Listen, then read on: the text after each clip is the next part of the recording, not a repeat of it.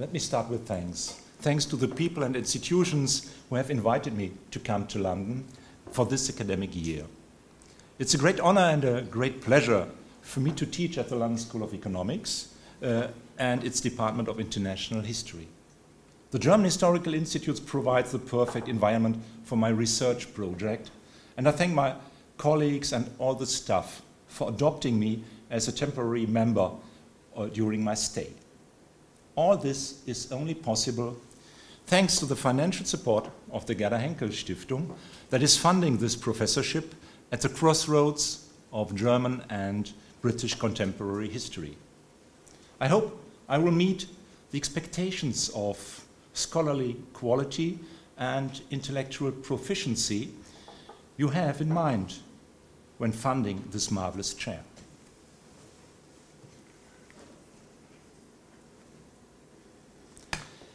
In my talk, I will give some insights into my current research project that I have brought to London and that I hope will profit largely from my stay here.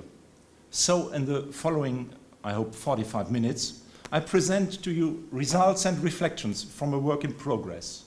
And from the very start, I must apologize for loose ends and unresolved problems. It's a piece of comparative social history about the working classes in West Germany, France, and Britain in times of deindustrialization. But it's not the notion of deindustrialization that I used in the title of my talk, and perhaps it's worthwhile explaining, it's worthwhile explaining why.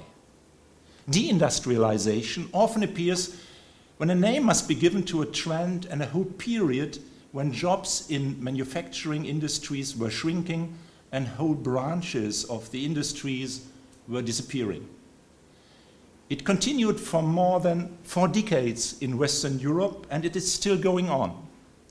It started in the second half of the 1970s when the long boom came to an end. After 1945, manufacturing, mining, and construction industries had been constantly growing, attracting the highest numbers, both relatively and absolutely, of the national workforce.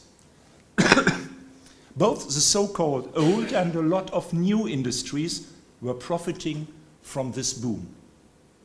This is even true for Britain, whose balance sheet of growth was much less glorious than that of West Germany or France during the first three decades after World War, World War II.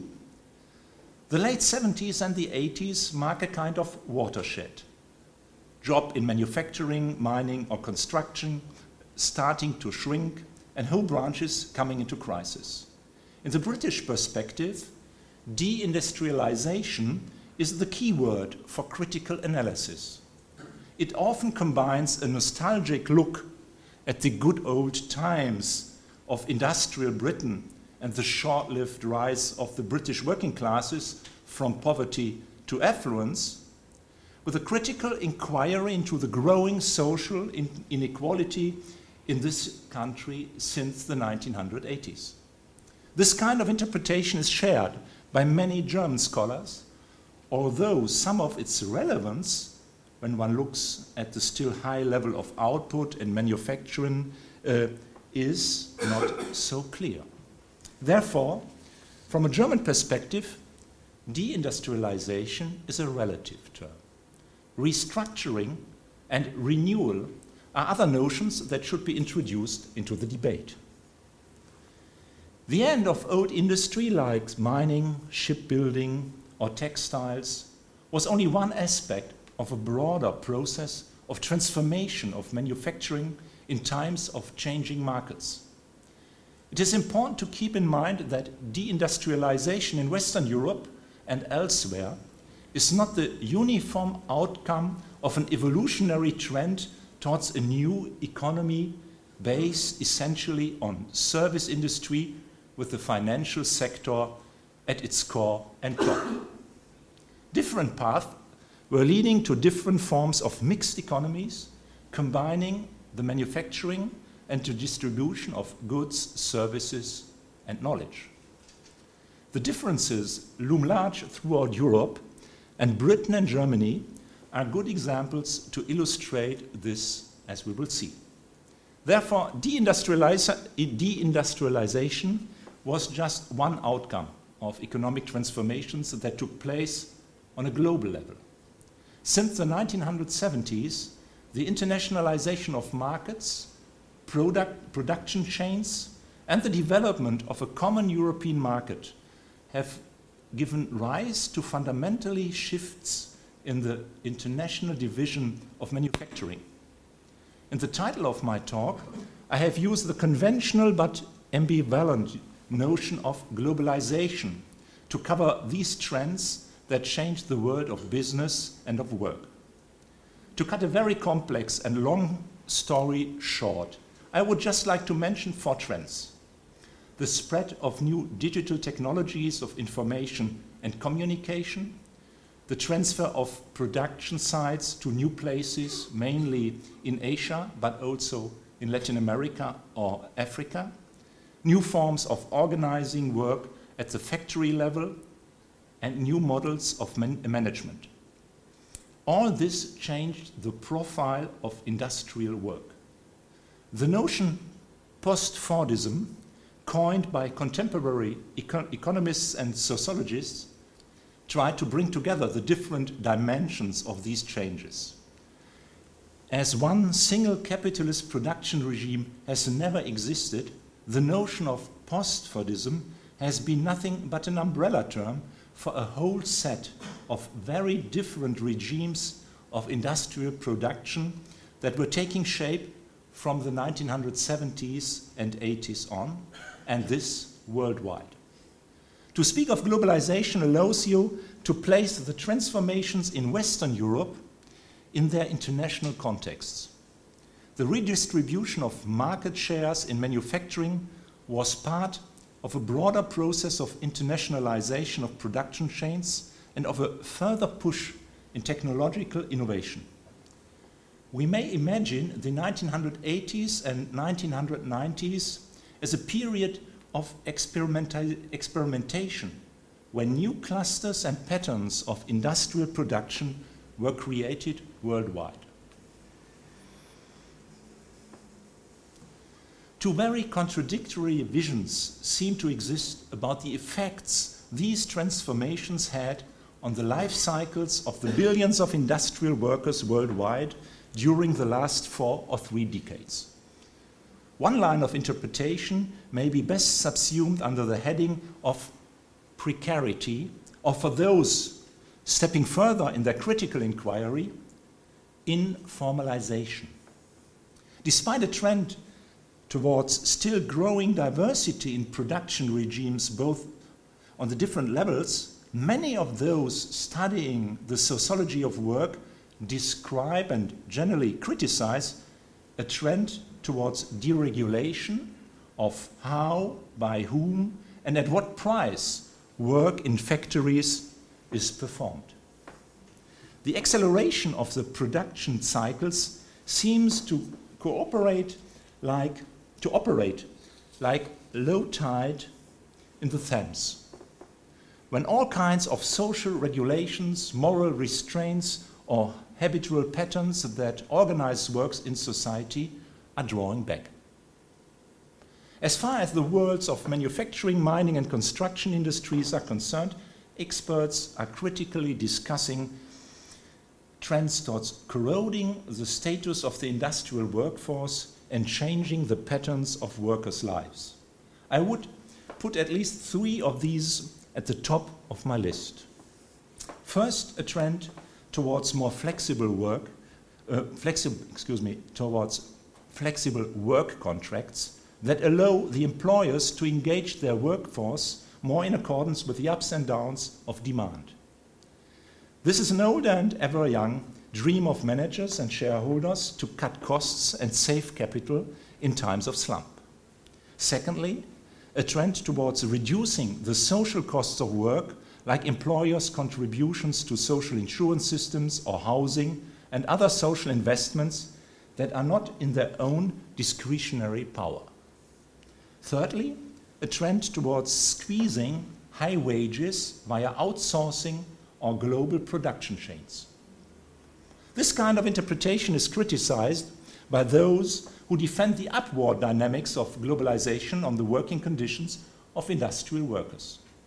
Mainly economists underline the long term trends leading towards higher skills and higher wages in manufacturing worldwide. From very different starting points and levels of socioeconomic affluence, this culminates in trends towards the stabilization of working lives. In this liberal view, rising opportunities in labor markets and individual options for higher qualifications are driving forces transforming market flexibility into life stability. But there's another element. In many societies, flexibility and insecurity as overall patterns of working lives are refuted for moral or political reasons. This kind of social resilience has resulted in legal or moral limits to dismissals, in preferences for stability of personnel, and clear seniority rules, but also in political consensus on welfare regulations protecting older workers, the unemployed, or families from the risk of the new globalized economy. All this functions like buffers against the potholes of the labor markets and is of vital concern for our topic. Think about the effects pension schemes, unemployment benefits, or the wage hierarchies of skill and seniority established by collective bargaining have on the life course of workers. Central to this is the state of welfare regulations and legal regulations of labor established in the different countries. The somewhat, somewhat official uh, but awkward term for this is flexicurity, used by the international organizations interested in a more global realization of these trends. What does this all mean for the life cycles of industrial workers in Western Europe? A comparative view may allow us to better understand the differences and similarities in these transformations. I'll be concentrating in the following on the relationships between work and life cycle. This implies that other important aspects like family and household structures or the national welfare regimes are not discussed in detail. So I do not pretend to be giving a comprehensive view of the changing life cycle patterns among industrial workers, or more broadly, what we may call the working classes linked to these kinds of job. But I will be exploring the relationships between life cycles or work biographies and such things as levels of unemployment and job insecurity, the loss or gain of working skills, wages, age, and gender. I will start my inquiry by looking at workers' biographies in West Germany. We need a starting point to describe transformations. That is, that is it's in itself a problem. I resolve it in the classic manner by presenting you an overtly simplified picture of the relationship between life cycle and industrial work in West Germany around 1970. And I will do so by selecting just one group of employees, the largest one, that of blue collar workers, leaving aside technicians, engineers, and managers. These years were the moment when blue collar workers, who were predominantly male all over Western Europe, about 70% in construction, mining, and manufacturing industries, could look back, could, uh, could look back on working lives that were stable the majority of them experienced upward mobility in their firms or jobs, and all profited from the rise in material comfort and consumerism. In the 1960s and 70s, for the first time in West German society, their life cycle was fundamentally similar to that of white collar workers in private or public services. Most of them had left school at the age of 14, but a growing number of them had got a vocational training and started their working lives as skilled workers now at the age of 17 or 18.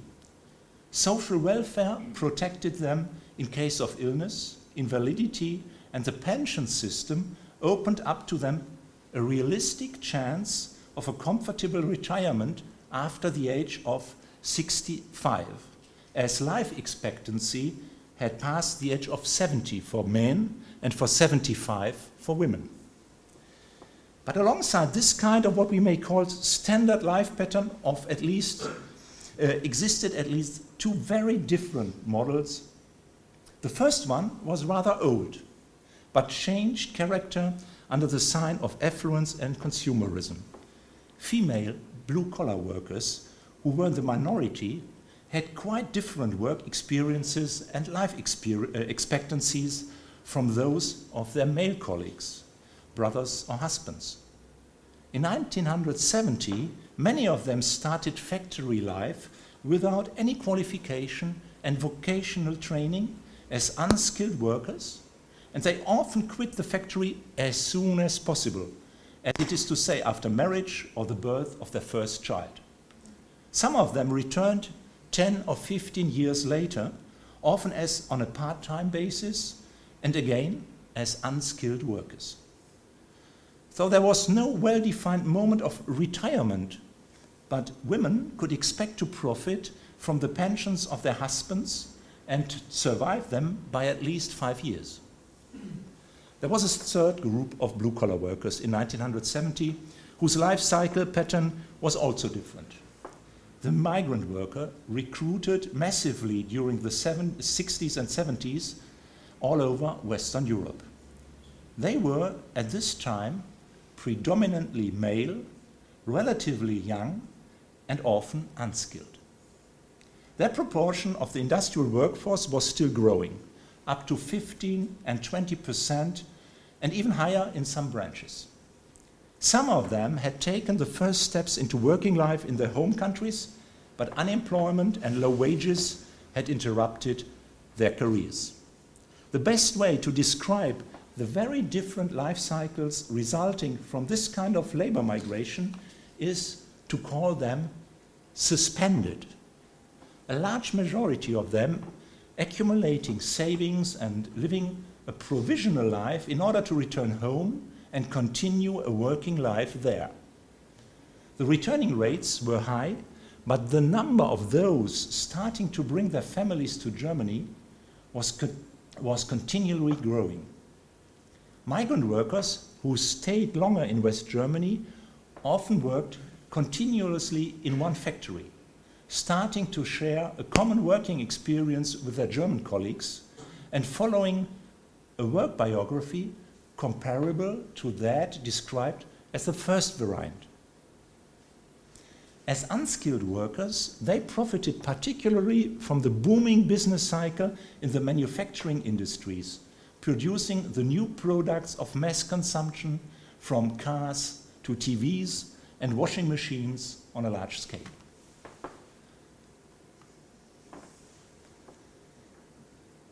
How were these different life cycles changed by the transformations from the mid 70s? I have used information gathered by the socio-economic panel, a representative panel study of more than 12,000 German households since 1984 to take a closer look at the real life cycles of manual workers. This is possible because year by year, the same households were interviewed so that more information about their work situation over a span of more than 20 years is available. These data allow us to combine a more detailed look into the social fabric of work biographies with statistical evidence that enables us to measure the frequency of such biographical patterns. If one adds the information about the past collected at the time of the first interview, single biographies run from the start of the working life to retirement, covering up to 40 years or more of working life. I collected statistical information on more than 3,000 people, but in the following, I'm focused on about 630 work biographies that pro procure very detailed information over longer times. How have those who acquired a status of relative stability and affluence at the end of the 1970s fared in the new era characterized by the return of mass employment, general reduction of jobs in industry, and a return of the business cycle with its regular ups and downs? Let's first have a look at those entering this period 10 years or more after they had started working born between 1930 and 1945, these workers were in the middle of their working lives when the economic turmoil hit their enterprises. The first thing that strikes when one is exploring these data is the fact that most of them continued to work in manufacturing. A lot of them even continued their careers in the firms that employed them in 1975. The work biography of A, a joiner, born in 1939 and living near the city of Bremen, is easy to sum up. In the late 1950s, after his apprenticeship, he started working as a skilled worker.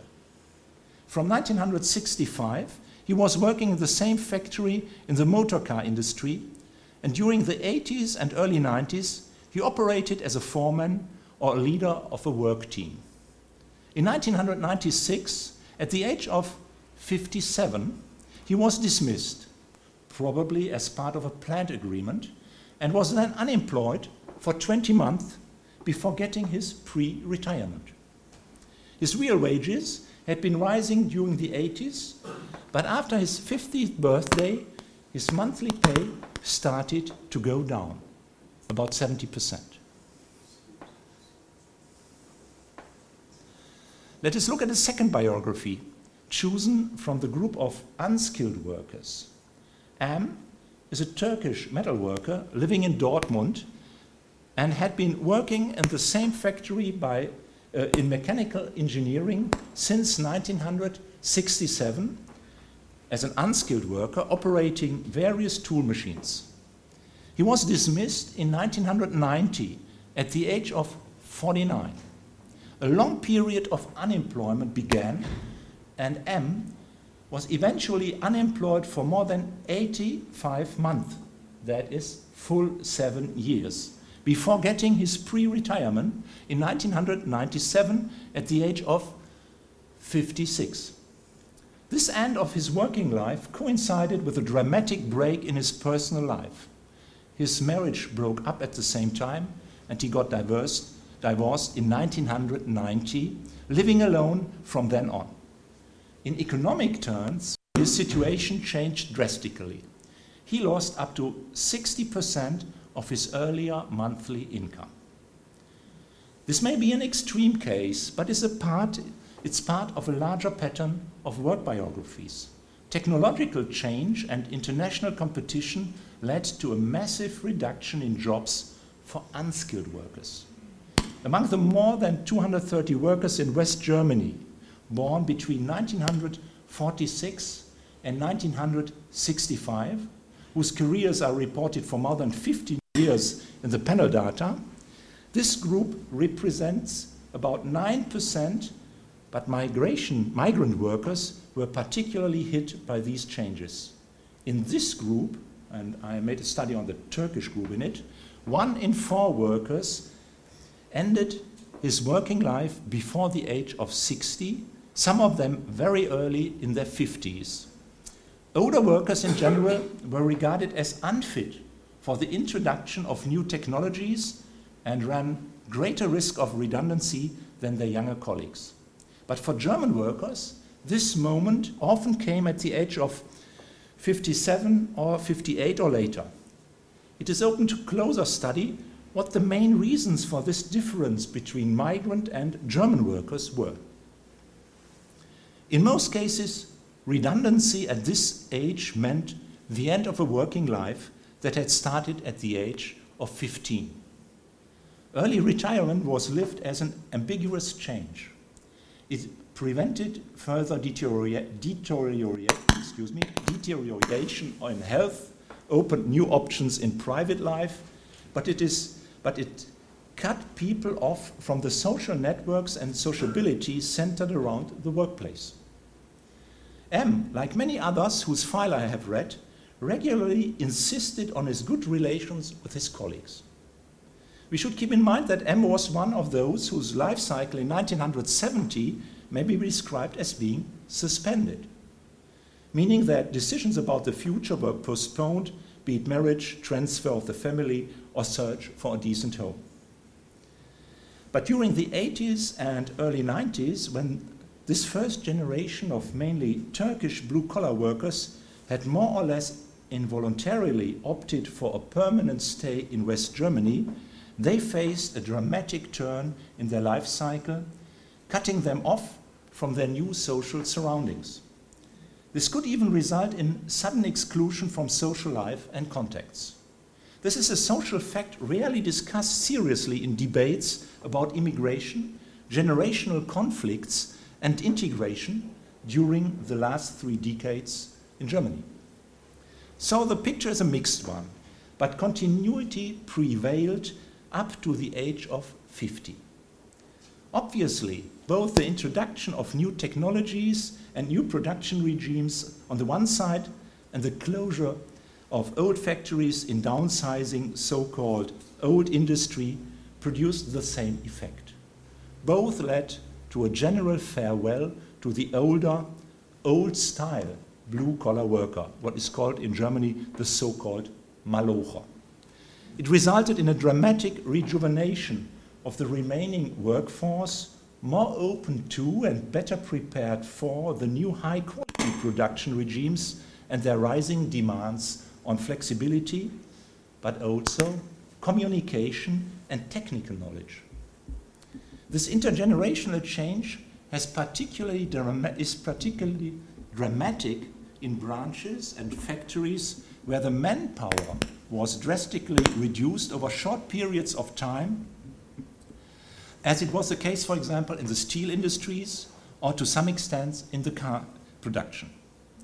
French, British, and German oral sources tell us a lot about the conflicts resulting from the social dramas of what is called social aging or generational shift. What about the younger workers, those who entered the job markets about 1975? Their life stories read a little differently.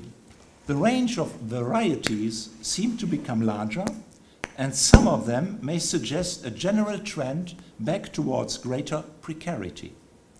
Among these age groups of workers, job changes implying a change of branch or craft were more frequent than among the older age cohorts, and these changes more often included periods of unemployment.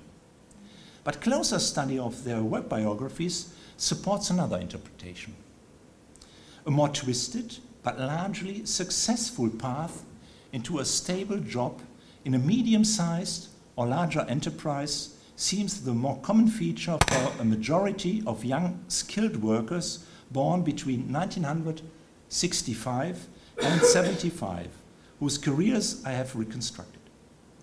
They profited from the trust German managers, engineers, and masters had in the dual system of vocational training.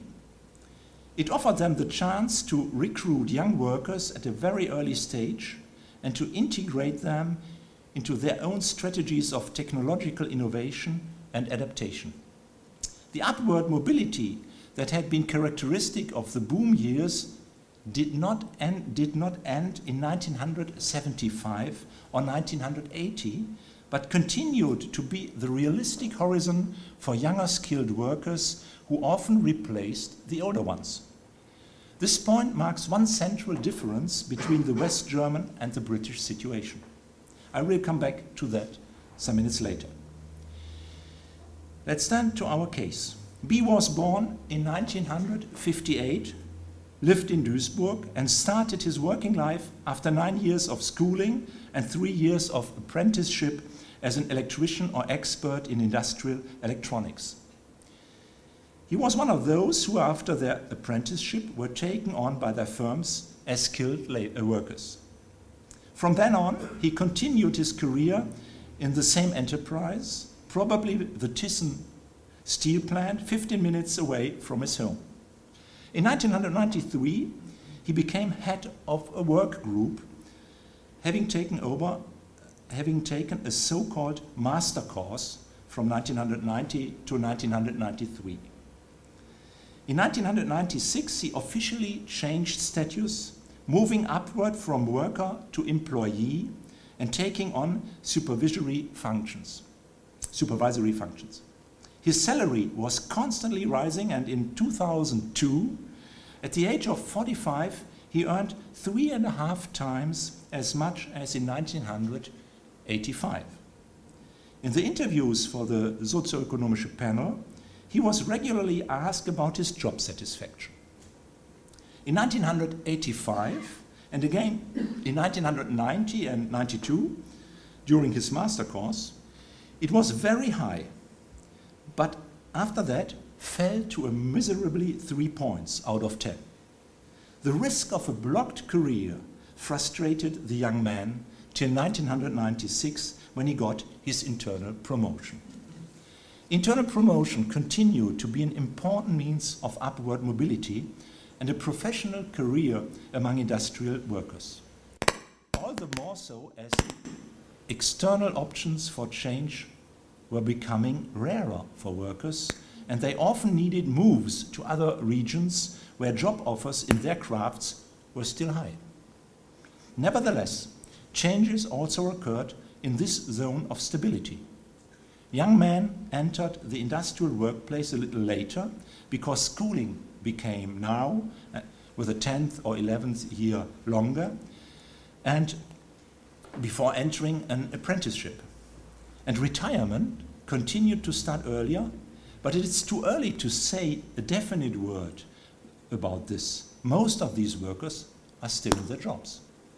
D, the next example, is a worker born in 1969 near Göttingen. He left school after 10 years with a Realschuldiploma did an apprenticeship in industrial painting, and started working in his trade at the age of 20 in 1989.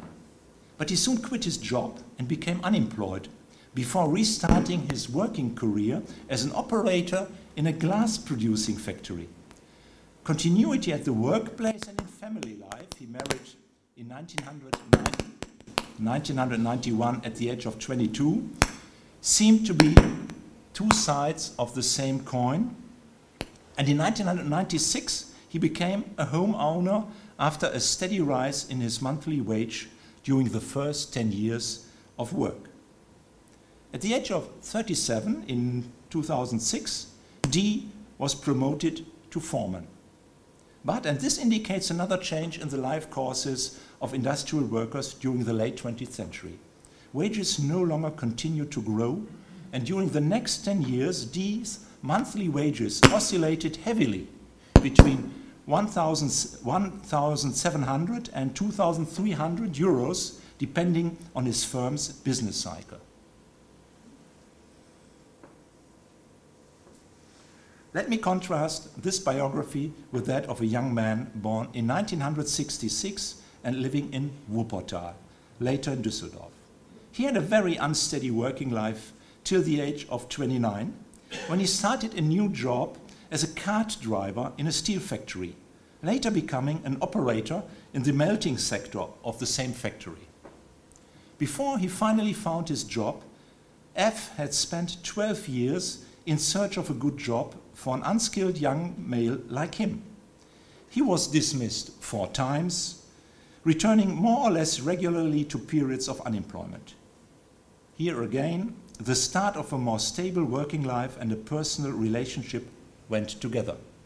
In 2001, he got the latest, we got the latest, the latest news from this biography. At the age of 35, F is still in the same job and in the same relationship. This biography describes another situation that had developed since 1975. the emergency of a world of precarity and instability, mainly affecting unskilled workers, particularly those who migrated to Germany during or after the school years. If we compare their biographies to those of their older cousins or fathers who had arrived in 1965 or 1970, we can see the difference. Now, the changing production regimes made it much more difficult for them to find a stable position because jobs for unskilled workers were dramatically shrinking in manufacturing, and now much more time and often social capital was needed to enter the high wage zone of industrial production. Often handicrafts like motor repairs on, or the construction industry were branches that offered first jobs to those young men. Some of these careers ended in stability and regularly rising incomes. But we also see that the jobs they carried out were more exposed to the business cycle and they had to be flexible. In this case, we should not forget that there was a rather long period of instability that was existing between the end of school and the stable years of continuous industrial work, ranging from the age of 15 to that of 30. It is quite interesting to see that this pattern of a prolonged youth period, remote from regularly waged work, is one that developed at the same time among students, particularly among those seeking access to professional jobs in media, culture, and social services. What about women? A look at the working lives of women in manufacturing industries since the 1970s doesn't offer much that is new. Most of them stayed four, five, or six years, often as unskilled workers in manufacturing industries. Their working lives were interrupted by marriage, birth, or dismissal.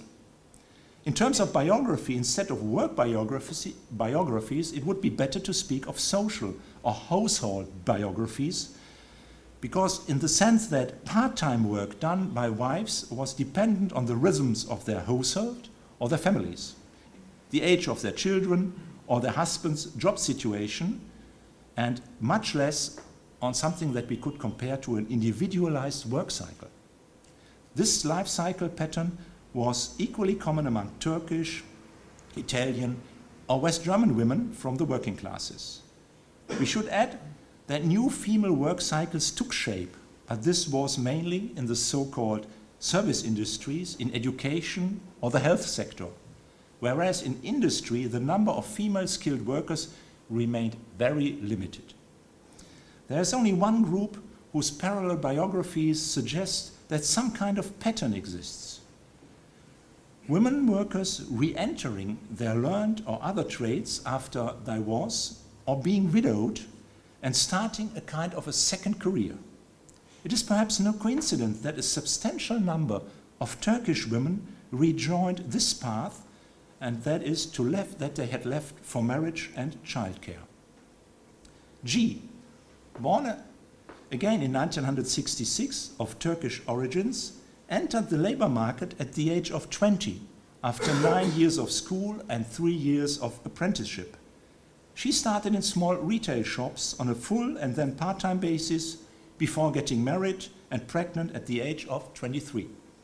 Her working life in manufacturing restarted in 1999 after her divorce and moved to Augsburg in Bavaria with her child.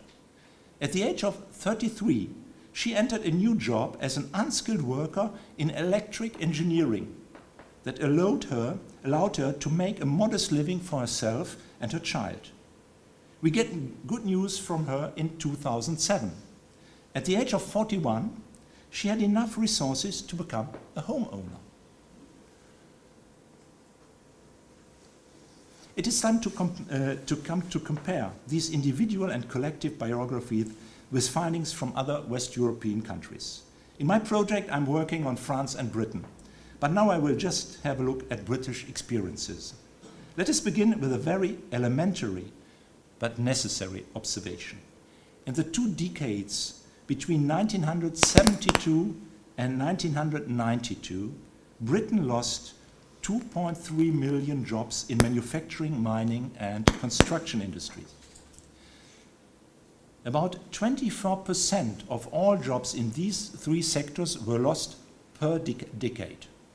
23%. Between 1992 and 2002, this part of the national economy lost another 544,000 employees. But the shrinkage was relatively smaller, amounting to 30% in this decade. This means that the risk of losing your job during the first two de decades in that part of the British economy was about was about 80% higher than in the West German case, where the number of industrial em employees shrank also about 30% per decade, decade from 1972 to 2002. Therefore, types of working biography strongly affected by insecurity or precarity we have found evidence of in our German panel data should be found much more often in Britain. In this respect, work biographies from the old industrial centers in the northern and western regions of Britain show more similarities with the biographies of East German industrial workers after 1990, when a large proportion of ex GDR factories were simply shut down and manufacturing disappeared in many regions of Eastern Germany. In Britain, social data are somewhat different the British Household Panel Survey did not, did not start until 1991, so a direct comparison is not possible. The dramatic transformation of the Thatcher years cannot be reconstructed via the kind of biogra biographical data I have represented to you. But both statistical and biographical information exists that help to fill the gap the much larger and geographically very condensed loss of industrial jobs between 1979 and 2000 meant that the trend towards early retirement by industrial workers was even stronger than in West Germany. A regional study of, in the mining er, uh, areas of Yorkshire came to the conclusion that in the mid 90s, about 40% of former miners under 65 were unemployed, ill, or in some kind of pre retirement scheme. An ex miner and strike activist in 1984 84, 85 declared in an interview, I quote, Maggie Thatcher closed the pits, right enough, but I think she saved my life. I was 21 when I finished, and I would have had another. And I would have had another 15 years underground if they had stayed open. But what would I have been like with another 15 years underground? The situation of British miners was a particular one, but in my view, but in my view this statement best illustrates the ambiguities of this social aging of an entire age cohort of manual workers from the different branches of manufacturing, from manufacturing to construction. Often those born before 1940 did not enter the new worlds of digitalized workplaces or machinery, but were turned into early pensioners whose health was unstable or bad enough to make them veterans who escaped in time from their strenuous or unhealthy workplaces. But they lost the social world of solidarity and comradeship that had given sense to their individual life cycle. In the case of Britain, their working lives have become an integral part of the collective memory of a kind of foreign industrial country that has been lost since the 1980s. Somewhat different and more ambiguous are the working lives of those who entered the cycle of deindustrialization in Britain at the age of 40, 35, or even younger. They all had to adapt to the shrinking chances of finding work in the industrial branches or in the kind of craft or trade they had learned. Statistics drawn from the Job Panel Survey, established since 1975 in Britain, may help to shed some light on their realities. They show that from 1985 to 1999, the frequency of long term job tenure or even of lifetime jobs remained overall high in manufacturing. For the age groups between 26 to 50, here we see similarities with the German work biographies we looked at before. British workers who found jobs in the remaining manufacturing industries or in those newly, newly established sectors like electronics and electrical engineering or in new plants of the car industry may have experienced life cycles similar, similar to those West German counterparts.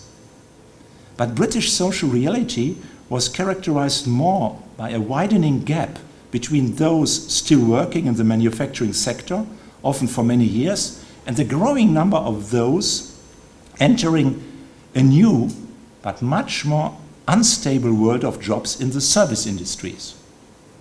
The number of those who ran the risk of losing their wage levels after dismissal and the living through longer period, periods of unemployment was higher and the type of working biography we have just seen in the case of unskilled and migrant workers may have been familiar to a large part of the British industrial workforce during the 80s and 90s.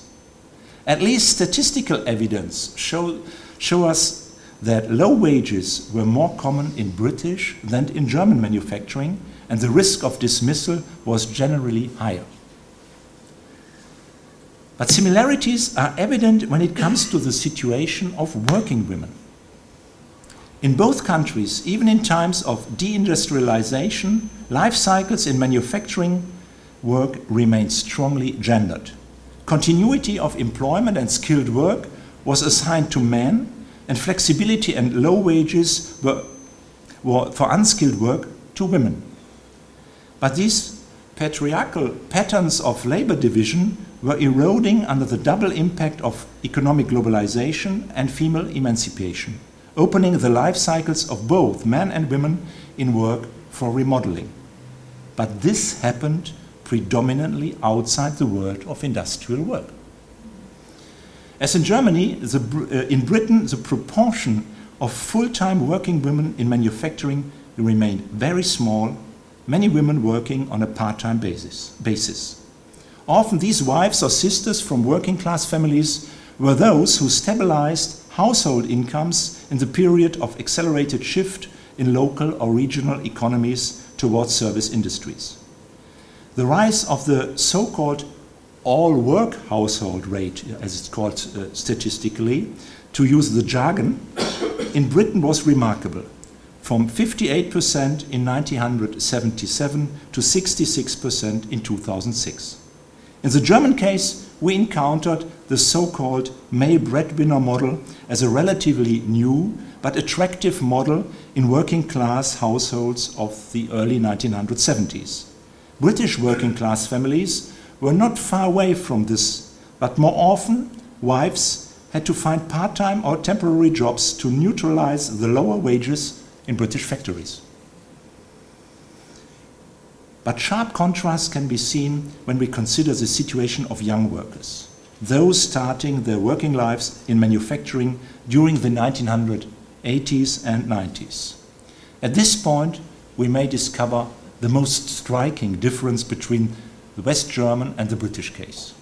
West German manufacturing industries developed their new regimes of diversified quality production, as it's called, during these decades of transformation relying more than before on the use of skilled workforce trained outside the general school system. This was quite rare in Britain. Flexibility and high quality, the two pivotal elements in the new international division of industrial production, were sought by employing a skilled workforce throughout the factories and reducing the number of unskilled workers. To give you an example, a study comparing 39 German and British factories producing components for the motor car industry at the end of the 1990s shows us big differences in the skill levels of the respective staffs. In Britain, only 3% of the shop floor workers were skilled workers, whereas in German plants, 40%, 40, not 4, 40% were in this category, and management was assigning them more complex tasks than was the case with their British counterparts. Even among the higher ranks of the staff, the number of engineers and technicians was higher in the German factories than in the British ones. As a result, German wages were higher, and we may conclude the probability of stability and upward mobility for the so called rank and file too. The background of these differences at the plant level is a more general one. Craft apprenticeship training systems operated in Germany at a scale at least 10 times greater per head of population than in Britain. Here it was exactly during this period of so called post Fordism that the notion of craft or trade was losing much of its practical meaning for younger people entering the job market. We should not forget that even in British factories, skill levels were rising, but it was negotiated on a much more individual level than in the German case. An apprenticeship system was not regulated at a national level, but only local niche and or pockets of older system survived in that period. In Germany, from 1960 to 1990, about half, in West Germany, excuse me, from 1960 to 1990, about half of young people, both sexes, doing an apprenticeship were acquiring their, vocal, their vocational skills in manufacturing. The craft of a skilled worker was adapted to the new levels of knowledge and multiple skills. Manufacturing under the new technological conditions required. Whereas in Britain, the divide between the world of professional jobs, restricted to, the, to those obtaining a degree in general education, and all others, was widening. In Germany, the intermediary level of work skill of the so called Facharbeiter, the skilled worker, was coming closer and closer in status to that of a technician and it was becoming more important both in the sense of strategic impact in production and of quantitative frequency in the workforce. Therefore, I'm tempted to translate the generic German notion of Beruf, central to the self esteem and the social position of this group of manual workers in manufacturing, by the English term profession, and no longer as a trade and surely not as what in English is meant by the generic term of skill. But that opens a more general debate on the shifting languages of knowledge and work these decades in both countries were uh, undergoing. In any case, first of all, it opened a future in manufacturing to a section of the male youth from the working classes, and unemployment rates among them were significantly lower than in those European countries where such systems did not exist or faded away under the impact of deindustrialization. in the 1970s, 80s, and early 90s, empirical studies of the official Federal Office of Work used their own detailed data on the workforce employed in enterprises, which helps a better understanding of these contexts. Let us compare the situations in 1970 and 1992. Out of 100 trained skilled workers, only a minority were working in this category when asked in the moment of the inquiry. And this group shrank to about 30% in 1992. In the 80s and early 90s, a rising number of them were employed in jobs for unskilled workers, but a much larger and growing uh, minority, from 18 to 27 percent, added a further job qualification to their apprenticeship and were working as technicians, engineers, or in the middle management. German manufacturing industries relied massively on the skilled workforce available when it entered this period of adaptation to new technological standards and new market situations. The system of apprenticeship that in Germany and some other European countries survived the Fordist period may be seen as one of the main single factors that explain that explains why stability of life, life cycles was so strong and continued even for those age groups entering the industrial labor markets in the 80s and 90s. it's time to come to an end. In the light of these empirical findings and the comparison, we may better understand the links between collective work biographies and the changing patterns of manufacturing in Western Europe.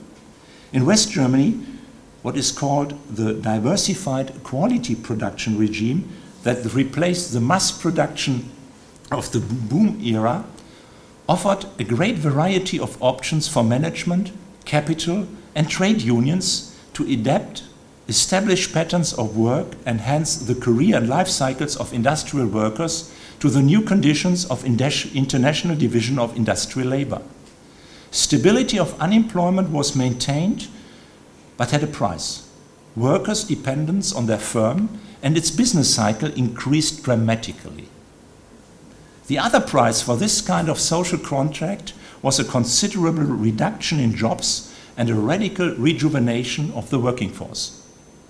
As we have seen, this drastically changed the lifestyle, life cycle excuse me, of older workers and created another group of unskilled workers whose working lives now return to patterns of precarity we know best from the proletarian biographies of earlier periods.